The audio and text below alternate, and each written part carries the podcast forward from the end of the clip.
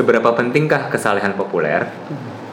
Yuket 274 mengatakan, kesalehan populer yang dinyatakan dalam penghormatan relikwi, prosesi, ziarah, dan devosi merupakan cara penting supaya iman merasuki hati manusia dan menjadi bagian dari warisan umum kebiasaan dan adat istiadat, membentuk kehidupan dan perasaan masyarakat. Hal ini baik asalkan tetap berada dan bersumber dari gereja mengarah kepada Kristus dan tidak mencoba untuk mendapatkan surga atas usaha sendiri tanpa melibatkan kasih karunia Allah. Hai kawan-kawan muda yang tergabung dalam Yuket Indonesia Mari bersama satukan hati Jadi pelaku iman yang sejati Oke, halo sobat peziarah semua. Selamat datang kembali di podcast Peziarah Fit Yuket Indonesia. Karena semua kita adalah peziarah Baik lagi nih bareng saya William. dan saya Willem. dan saya Romo Uut. Ya, kita kembali lagi di episode podcast kali ini. Jadi kalau di podcast yang lalu kita bahas tentang beriman bukan recehan ya Willem ya. Beriman bukan recehan, Ya. betul. Yes. Dan Romo Wood juga udah kasih teaser nih kalau kita akan ngebahas sumber-sumber iman nih apa aja. Sumber iman. Kemarin kalau teman-teman sudah dengerin podcast beriman bukan recehan di episode yang lalu, Romo Wood mengatakan kalau ada dua sumber nih, yaitu kitab suci dan tradisi Tradisi suci. suci. Ya. Nah, di podcast episode kali ini kita mau bahas tentang tradisi suci ya, Willem. Tradisi suci, betul. Oke. Nah, Romo mungkin di awal terlebih dahulu nih sebelum kita masuk ke tradisinya gitu. Iya. Tradisi suci apa sih Romo sebenarnya kalau di ajaran Katolik? Oke. Eh, kerap kali tradisi dilawankan sama tulisan ya. Maka tradisi dulu dipahami segala sesuatu yang bisa eh, membangkitkan iman di luar tradisi tulis. Hmm. Tradisi tulis itu kitab suci, tradisi non tertulis itu tradisi. Ini eh, pemahaman yang umum dan beberapa gereja juga sempat memahami seperti itu. Jadi ada tradisi tertulis, yaitu perwahyuan dalam bentuk terekam kesaksiannya dalam bentuk kitab suci dan yang non tertulis itu tradisi. Dulu dipertentangkan mana yang lebih tinggi, mana yang lebih rendah ya kan. Sekarang sejak Konsili Vatikan kedua ada pemahaman baru yang mengatakan semua proses penerimaan dan penerusan wahyu itu disebut tradisi dengan T huruf besar. Maka tradisi dengan T huruf besar itu mencakup semuanya, baik itu yang tertulis maupun yang tidak. Karena itu mau menunjukkan karya Roh Kudus yang menemani gereja sampai akhir zaman supaya perwahyuan nggak ketinggalan zaman. Kemudian tradisi-tradisi yang konkret itu ditulis dengan huruf kecil dan dalam bentuk uh, plural ya, tradisi-tradisi ya. Contohnya apa yang tradisi-tradisi? Contohnya membuat tanda salib. Hmm. Membuat tanda salib itu tidak akan kita temukan dalam perjanjian baru, bahkan dalam perjanjian lama pun tidak disebutkan orang yang membuat tanda salib. Tetapi akarnya ada dalam tradisi tertulis, ada dalam uh, kitab suci. Uh, Yehezkiel bab 9 ayat 4 kita menemukan bagaimana malaikat memberikan tanda salib di dahi orang-orang Yerusalem yang bertobat. Jadi yang membuat tanda salib itu malaikat ya, di dahi, bukan orang. Tapi berdasarkan kesaksian kitab suci ini kemudian tradisi membuat tanda salib itu diteruskan dalam gereja perdana sampai sekarang untuk mengingatkan kita ini menjadi milik Tuhan, milik Kristus. Jadi lihat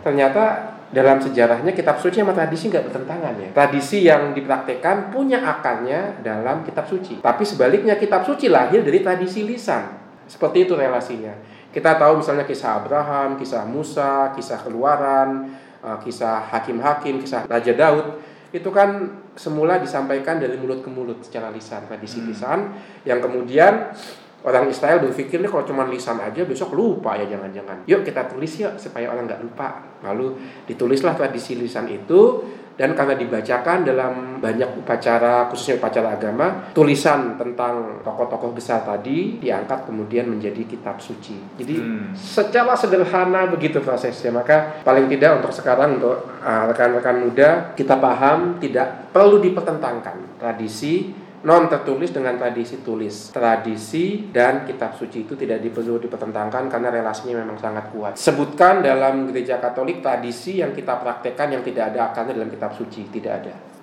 Karena tidak pernah tradisi itu melawan kitab suci. Hmm. Tradisi mau mengembangkan mengeksplisitkan apa yang nampak dalam kitab suci. Karena kita nggak bisa nambahin sesuatu dalam kitab suci kan nggak, karena sudah kanonnya udah selesai itu. Penulisan kitab suci udah selesai. Terus kalau menjelaskan bagaimana? Ya dijelaskan melalui entah tradisi, entah magisterium. Nah, Oke. itu dia. Nah, dari sekian banyak tradisi, tadi Willem juga udah sebutin nih di Yuket ada apa aja, Will? Ada relikwi, ada prosesi, ada ziarah, ada devosi. Nah, itu dia. Nah, itu untuk mengeksplisitkan yang terekam dalam kitab suci sebenarnya. Dan salah satu yang mau kita bahas hari ini kita fokuskan di devosi, ya. Devosi. Nah, mungkin Romo bisa cerita sedikit Romo, tradisi devosi itu sebenarnya apa sih dan gimana munculnya? Oh itu? yes, devosi. Pernah kita bahas sebenarnya ketika kita membicarakan tentang martir ya. Iya, Rom. Iya kan ya. Bahwa dalam sejarah gereja Katolik devosi terhadap orang kudus itu dimulai dengan uh, penghormatan kepada para martir. Wah ini devosi paling awal karena para martir itu menjadi saksi iman yang hidupnya pantas diteladani. Karena selama hidup mereka membuktikan penghayatan imannya tidak bercela. Wah, maka mereka kemudian dihormati, namanya disebutkan bahkan tertulis dalam yang disebut eh, kanon nama-nama mereka disebut dalam kanon dalam martiriologi jadi nama-nama para martir disebut tuh. Dan kita sampai sekarang masih loh me- menyebutkan nama-nama itu. Masih ingat nggak kita kira dalam perayaan Ekaristi? Nggak ada. Litani para Litani kudus para kudus malam pasca. malam paskah ya kan atau upacara-upacara hari raya. Tahdisan. tahdisan imam eh, baptisan itu disebut litani para kudus nah itu kan sejarah yang begitu panjang 2000 tahun bayangkan. Masih kita buat awalnya di situ devosi para martir. Dan pertanyaannya kemudian memang devosi para martir orang-orang kudus ini ada dasarnya dalam kitab suci? Ada. Allah sendiri mengatakan akulah Allah Abraham, Allah Ishak, Allah Yakub. Kok ya kan? Orang sudah meninggal Abraham, Ishak, Yakub tapi masih hidup di depan Allah. Allah itu Allah orang hidup bukan Allah orang mati. Maka ketika kita berdifusi kepada para kudus, kita mengingat Allah yang memberikan karisma ini kepada orang kudus dan meminta anugerah yang sama supaya kita juga hidup seperti mereka. Nah, itu awalnya difusi di situ. Hmm. Lalu dalam perjalanan waktu sejarah gereja, gereja menghadapi banyak tantangan yang tidak semua bisa dikembalikan jawabannya pemecahannya ke dalam kitab suci. Maka devosi itu kerap kali lahir karena menjawab tantangan-tantangan yang terkait sama iman. Sebagai contoh devosi kepada Bunda Maria. Itu merebak sekitar abad ke 5, abad keempat, abad kelima ketika peran Maria sebagai ibu Tuhan dipertanyakan. Karena kita ingat abad keempat, abad kelima itu kan dipertanyakan Bunda Maria itu Bunda Allah atau Bunda Yesus. Masa Allah punya ibu? Ya kan dipertanyakan uh, peran Maria dalam sejarah keselamatan. Maka mulai abad keempat, abad kelima itu meledak yang namanya devosi Maria. Kita ingat sebagai contoh ketika di mana di kota Efesus ya ada ada konsili yang menegaskan kembali peran Maria di Roma dibangun Basilika Santa Maria Maggiore. Nah, itu devosi Maria tuh sedang berkembang-berkembangnya tuh. Justru ketika gereja menghadapi masalah terkait dengan pertanyaan iman. Maka devosi sebenarnya bisa dikatakan bentuk konkret penyertaan Roh Kudus yang melahirkan jawaban atas masalah iman dalam diri umat, bukan dalam diri teolog. Jadi devosi adalah cara orang Katolik biasa menjawab permasalahan iman. Tidak dengan teologi-teologi yang muluk, tapi dengan penghayatan yang sederhana, doa salam Maria, uh, ziarah, itu cara uh, umat Katolik awam pada umumnya untuk menjawab tantangan iman. Tidak dengan apa namanya pemikiran spekulatif yang jelimet, maka umat awam punya caranya menjawab masalah iman dan caranya sangat ampuh, mudah dipahami dan terkait praktek langsung berziarah, doa rosario itu dalam kasus uh, tentang Bunda Maria. Ah itu devosi yang terjadi. Maka kalau kita berdoa rosario misalnya itu devosi kan? Nah itu. Kita ketika berdoa rosario kita ingat peran Bunda Maria ya. Tanpa Maria Yesus tidak lahir di dunia. Maka mengapa dalam gereja Katolik Maria tetap punya tempat penting ya? Karena devosinya itu. Sementara dalam banyak gereja gereja di luar Katolik peran Maria tidak begitu ditekankan karena tidak berkembang devosi tentang Maria. Hmm. Sementara dalam gereja Katolik tradisi ini dipelihara sampai sekarang. Bahkan banyak paus kan sangat berdevosi dengan Bunda Maria. Nah, sebagai contoh ya Paus Yohanes Paulus kedua ya, totus tuus kan ya itu kan jawaban semuanya untukmu, untuk Allah melalui Bunda Maria. Dan terlihat juga di logonya ya, Rom. ya? Logonya kan ya, ya Maria M. M besar. ya. Maka Maria bukan penghalang kita ke Yesus, enggak. Maria memperlancar jalan kita ke Yesus. Ketika kemanusiaan dan keilahian Yesus dipertanyakan, Bunda Maria bisa membantu untuk menjawab. Memang Yesus manusia, dilahirkan kok. Maka dia dia sungguh-sungguh manusia karena dilahirkan oleh seorang ibu manusia ya. Kalau dia seorang dewa tahu-tahu jatuh dari langit. Nah, maka Maria, devosi Maria lahir untuk menjawab permasalahan iman. Itu eh, peran devosi di situ. Maka tidak bisa diremehkan. Ya. Devosi juga bukan recehan ya. Wah. Bukan bukan barang remeh devosi karena punya tempat khusus dalam gereja. Nah, itu yang bisa uh, secara garis besar tentang tempat devosi dalam penghayatan gereja Katolik. Menjawab masalah iman dengan cara yang praktis, konkret dan mudah, yaitu melalui tadi dikatakan ziarah, prosesi, uh, penghormatan dan seterusnya. Itu ada devosi peran devosi dalam gereja Katolik. Nah, Romo, eh, devosi kan sekarang sudah banyak banget ya Romo ya. Iya. Ada devosi kepada Maria, kepada Santo Santa, Sakramen Maha Kudus Wah, gitu itu ya. Banyak iya. banget. Pertanyaannya, kalau ada seseorang yang bertanya, saya kalau pengen punya devosi, kepada siapakah saya harus berdevosi?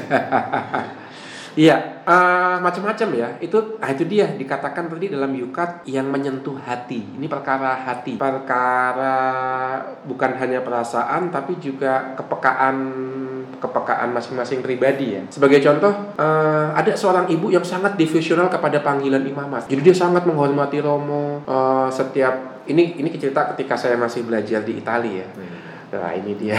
Jadi seorang ibu sangat berdevosi kepada imam. Ya. Maka lucu sekali setiap kali saya misa pagi, ibu itu langsung menghampiri saya, Romo ini untuk karya misi Romo, menyerahkan saya satu amplop. Isinya ya 5 euro, 10 euro setiap saya mimpin ekaristi. Lalu saya bertanya, ibu kok eh, rajin sekali ya eh, ikut misa dan selalu memberikan saya amplop. Kenapa bu? Ya saya ini cara saya berdevosi, memperhatikan kehidupan imam. Karena kalau kehidupan imam saya perhatikan, nanti imamnya juga punya perhatian terhadap iman umat. Nah, ini cara saya uh, mengungkapkan uh, imannya dalam bentuk devosi kepada imam. Jadi bisa juga loh devosi kepada panggilan imamat yang datang dari Allah untuk membantu gereja. Contohnya seperti itu. Contoh lainnya uh, Bunda Maria jelas ya, karena bisa jadi uh, lebih mudah untuk bisa sampai ke iman akan Yesus Allah manusia yang kalau dibaca buku teologi terlalu jelimet, tapi dengan berdoa rosario uh, dekat dengan Bunda Maria dia bisa memahami uh, iman Kristen, iman inkarnasi melalui doa-doa kepada Bunda Maria atau juga devosi kepada para kudus lainnya juga bisa. Jadi ini tergantung kebutuhan, tergantung apa yang mau dicari dan juga keprihatinan pribadi lepas pribadi sih. Berarti Itu. memungkinkan ketika seseorang punya devosi lebih daripada satu devosi. Oh sangat sangat memungkinkan, sangat memungkinkan. Itu nampak biasanya dalam doa-doa kesayangan. Hmm. Sebagai contoh saya misalnya ya, doa saya itu devosi kepada hati Yesus yang Maha Kudus ya. Maka setelah komuni biasanya saya mendoakan jiwa Kristus supaya hati saya itu hanya menjadi miliknya Dia. Wah, kayak gitu kan. Nah itu itu tergantung sejarah hidup juga ya. Nah, jadi devosi memang sebuah tempat ekspresi iman yang bisa memberi peluang untuk ekspresi pribadi lepas pribadi. Karena biasanya partnernya devosi itu namanya liturgi. Hmm. Di liturgi kita nggak bisa seenaknya. Liturgi itu udah baku, official, resmi. Kita nggak bisa menghayati, oh tergantung mood saya mau nggak. Liturgi bukan tempatnya di situ, bukan tempatnya mengikuti mood. Hmm. Entah kamu lagi mood atau enggak, ya ekaristi doa syukur agung keduanya begitu, nggak bisa diubah. Wah masa kaku banget sih Romo? Iya harus begitu dong, harus ada yang resmi, ada yang mengikuti kebutuhan pribadi lepas pribadi. Yang mengikuti kebutuhan pribadi itu devosi, yang official resmi itu yang liturgi. Karena liturgi itu doa seluruh gereja sebagai tubuh dengan Kristus sebagai kepala. Maka dalam liturgi ada Kristus di situ. Hmm. Dalam devosi kita berdoa sebagai pribadi. Nah itu dia. Tidak tidak lepas. Tentu devosi sebagai komunitas juga bisa. Tapi intinya devosi memberikan ruang pribadi penghayatan iman. Nah itu. Oke. Tadi kan Romo mencontohkan ada seorang ibu yang punya cara devosi dengan membantu Imam. para imam, Para gitu imam, ya, iya. ya. Nah, pertanyaan saya, kan kadang kita juga menemukan orang-orang yang punya devosi kepada para kudus tertentu atau Iya. devosi tertentu, kemudian punya laku hidup yang kadang-kadang kalau dilihat dari mata kita agak aneh misalnya eh, mencium patung, Oh, oke. lalu kemudian mengelap patung dan itu dianggap sesuatu yang berkah gitu loh Iya. atau ada ada banyak praktek-praktek yang eh, sebetulnya agak aneh ya Romo ya. Iya. Nah, Pertanyaan saya, apakah itu bagian dari devosi atau ini Hmm. sudah masuk ke level yang wah nggak tepat ini nih? Klinik.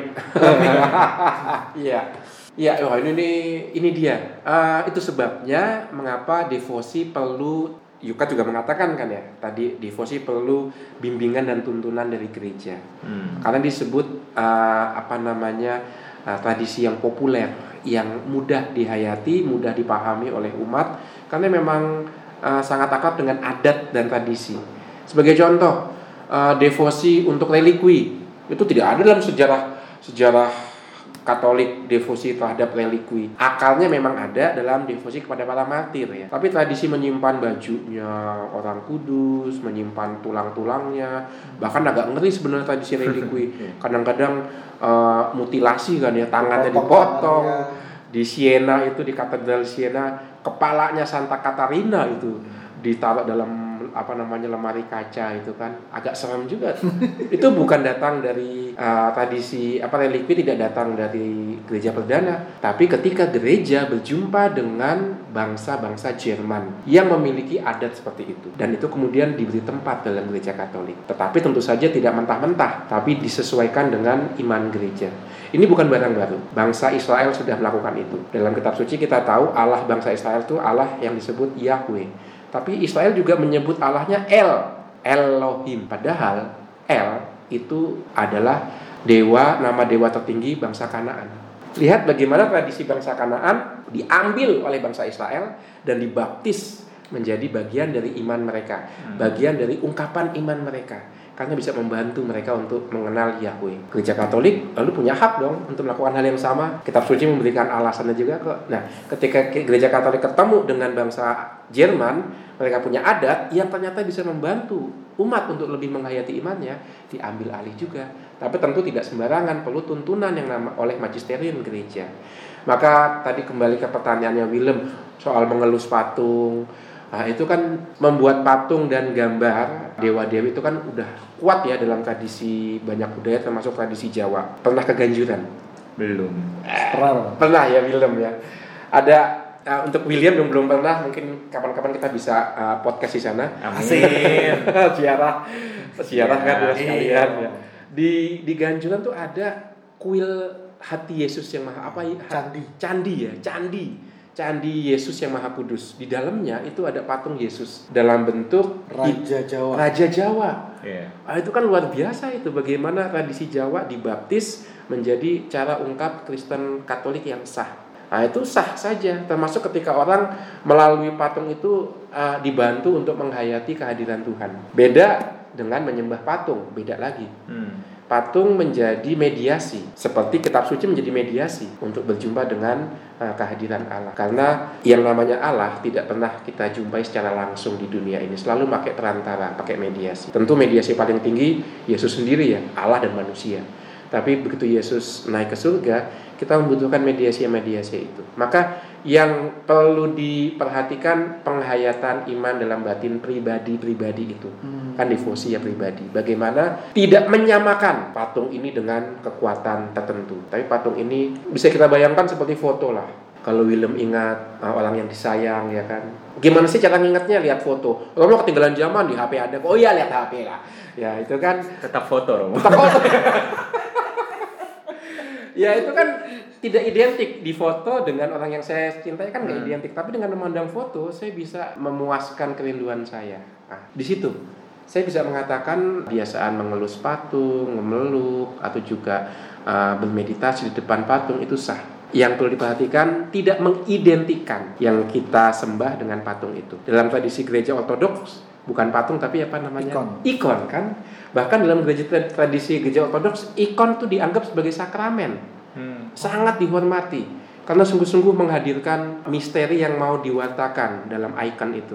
Maka tradisi ikon dalam tradisi ortodoks luar biasa penghormatannya itu. Oke. Ya. Jadi perlu hati-hati ya Romo kadang ada tradisi-tradisi kayak misalnya di Filipina ada Black Nazarene terus oh, kemudian iya. wah itu kan orang melemparkan kain ya diusap-usapkan terus dilempar balik, ah, disimpan, hati-hati semacam betul. jimat gitu yeah. ya. Iya. Tapi kalau memang sekedar me, apa ya mencium, mengelus atau yeah. memegang, gitu, yeah. Ya. sama mungkin seperti ketika Romo mau mimpin misa, mencium altar yeah, gitu ya. Romo ya, juga mencium altar. Ada apa relikwi biasanya gitu ya. Yeah termasuk juga cincin para uskup. Cincin uskup ya. Itu kan juga ungkapan cinta kita yang memang harus melalui mediasi ya. Iya. uh, nggak ada orang yang mengungkapkan cintanya tanpa mediasi. Kalau ada yang mengungkap eh, yang mengungkapkan cinta tanpa mediasi mah cinta platonik gitu. Itu seperti seorang cowok yang naksir cewek tapi nggak berani nembak ya. Hanya aduh seandainya seandainya. Ah no. Cinta perlu diungkapkan ya. Itu tapi perlu hati-hati memang karena arah ke apa namanya berfokus pada jimat pada benda yang punya kekuatan itu sangat dekat sangat tipis ada bahaya ke sana itu dia Balik tergantung tujuan dan niat berarti ya, Iya, ya? tujuan dan niat dan uh, kriteria utama dan alat bantu utama adalah dekat dengan firman, dekat dengan kitab suci. Itu akan menjaga kita. Nah, kitab suci itu menjadi kayak semacam penyeimbangnya. Karena kan kitab suci nggak gampang loh. Membaca tanpa image, tanpa patung. Nah, itu menyentuh yang intelektual. Patung, gambar itu menyentuh yang perasaan karena lewat uh, lewat apa namanya? lewat panca indera Visual, visual simbol. lebih mudah kan maka perlu diseimbangkan dengan baca kitab suci Oke. Ya, itu maka baca kitab suci dan juga mengikuti liturgi tentu saja perayaan liturgi devosi yang sehat selalu membantu kita menghayati liturgi tidak pernah dipisahkan dari liturgi walaupun harus dibedakan maka kurang tepat berdoa rosario di tengah misa ya. Oh. Nah, itu mencampur aduk liturgi dengan devosi kurang tepat juga misalnya penghormatan sakramen maha kudus di tengah-tengah misa Nah, itu tidak pas itu biasanya untuk alasan praktis kalau ada devosi sakramen maha kudus dilanjutkan setelah komuni jangan sebelumnya nah, itu. Supaya tidak tercampur baur antara liturgi dengan devosi. Kadang satu kan formal eh, menyangkut doa seluruh gereja yang satu kan lebih individual. Itu. Berarti devosi nggak cuma terbatas sama doa ya berarti Romo ya? bukan hanya doa. Ekspresi, Ekspresi, apa pun betul. bisa. ekspresi ya menyangkut fisik di situ. Jadi uh, devosi itu lebih kelihatan lebih utuh ya. Uh, ada satu penulis mengatakan kenapa liturgi Katolik sangat kaku dingin ya? Dan itu itu saja. Karena liturgi Katolik menyangkut sebuah kebenaran. Dan kebenaran itu tidak tidak tergantung mood tidak membangkitkan apa namanya uh, passion. Kebenaran ya kebenaran itu. Maka kesederhanaan liturgi itu uh, yang mau ditekankan adalah kesederhanaannya dalam liturgi. Devosi itu kalau di sekolah kayak ekskul ya. kayak ekskul. Tambahan yang tambahan yang menggembirakan. menggembirakan membantu orang untuk masuk uh, kuliah. Ya, Hmm. itu dia kadang-kadang ekskul malah lebih penting ya Devosi. Akar katanya apa ya, Rom? devotio penghormatan ya. Oh, Nah, bisa penghormatan oke, ya. itu dari bahasa Latin ya, devosi Jadi kalau menjawab judul podcast kali ini, sesatkah tradisi devosi, Rom? oh ya tidak tidak tidak karena dalam kitab suci sendiri Israel sendiri punya penghormatan kepada raja-rajanya ya kan kepada nenek moyangnya Abraham Ishak Yakub. Ya, ada dalam kitab suci kok itu. Lalu yang tradisi gereja juga ada penghormatan kepada orang kudus. Dan dalam sejarah devosi menjawab tantangan iman. Itu terbukti ampuh. Terbukti. Orang yang menghilangkan devosi akan kehilangan tuntunan untuk menjawab permasalahan iman dari sudut pandang populer. Mengapa gereja Katolik tetap berpegang pada uh, setia pada Allah yang jadi manusia karena salah satunya melalui devosi Bunda Maria. Nah itu.